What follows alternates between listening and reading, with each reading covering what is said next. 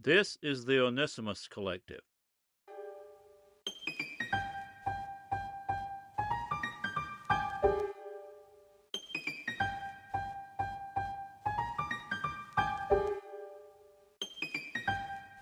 Bonus episode. In this bonus episode, I wish to do a little housekeeping, as well as encourage you to listen, if you haven't already, to the previous episodes of the Onesimus Collective. I would love to hear your feedback on the content, since my purpose is to challenge the believer while encouraging the unbeliever to listen. I do want everyone to feel welcome to the podcast, but without compromising core Christian doctrine. Yeah, I know, it's a fine line to walk, but I am prayerfully going to try to do it with God's help.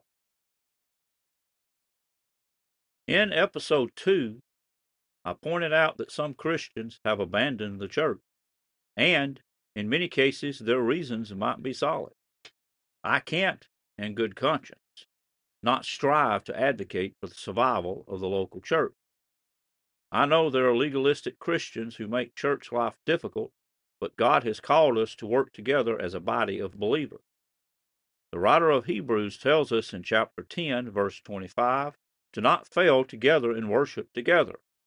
Sure, we should find like-minded people to worship with, but the proper presentation and application of Scripture is the most important thing. Ultimately, my own experience confirms, to me personally, how important the church is. My wife and I were very joyful when God led us to the church He wanted us to be a part of, and this joy was unmistakable. Sunday is now our favorite day of the week, and we love our church and church family. We also enjoy using the talents God has given us to serve Him and the people of our church. I can say that I understand when people say they are fed up with church. I have also endured the hypocritical attitudes that many church members have, and how they judgmentally hinder and hurt more than they help. Sad, but I am here with this podcast platform, and am open to suggestions on how to encourage people to find their place in the kingdom of God. There is hope and healing in a real relationship with Jesus Christ. To finish up this bonus episode, I asked the question, can a born-again Christian get by without going to church? Well, yes, but an old preacher's story will clarify the importance of God's people being in church. The title of the next section is The Grouchy Old Man. An old preacher went to see a member of his church who had not been to Sunday meeting in a while. The member, an old and somewhat grouchy man, said, "I don't need the church. Most of the members are hypocrites anyway. I can live a cleaner Christian life right here in my own house." The preacher got up and, taking the tongs from near the fireplace, retrieved a hot coal from the fire and placed it on the hearth. He then took his seat and continued conversing with his grouchy host. After about 45 minutes, the preacher said, "Brother, I need to be going. I have a long day tomorrow." As he stood, he pointed to the coal on the hearth and said, "Look how the coal of fire that was on fire a short time ago now is only a cold lump of charcoal." The preacher reached and picked it up with his bare hand and tossed it back into the fire. "Would you look at that?"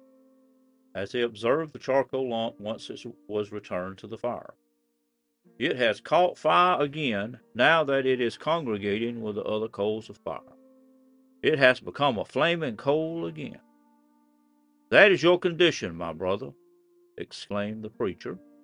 "Outside of our sweet congregation at the church, you are a cold and grouchy old man.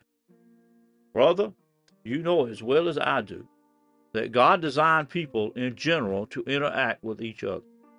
Christians are even more so to interact with each other, since we draw strength from each other as we draw strength from God. If we intend to stay on fire for God, we have to stay close to the flame.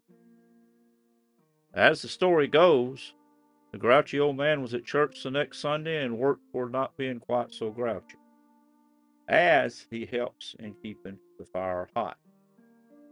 Looking ahead to episode 3, we will talk about the Christmas lights and decorations that are persistent far into January. We will also discuss some of my personal Christmas memories and traditions. Yep, I know Christmas is over, but don't miss the point. Many are looking for an anchor in this crazy world today, and Christmas is an anchor that gives many people comfort and hope. Address comments or questions to onesimuscollective@gmail.com. Scripture references are from the Authorized King James Bible.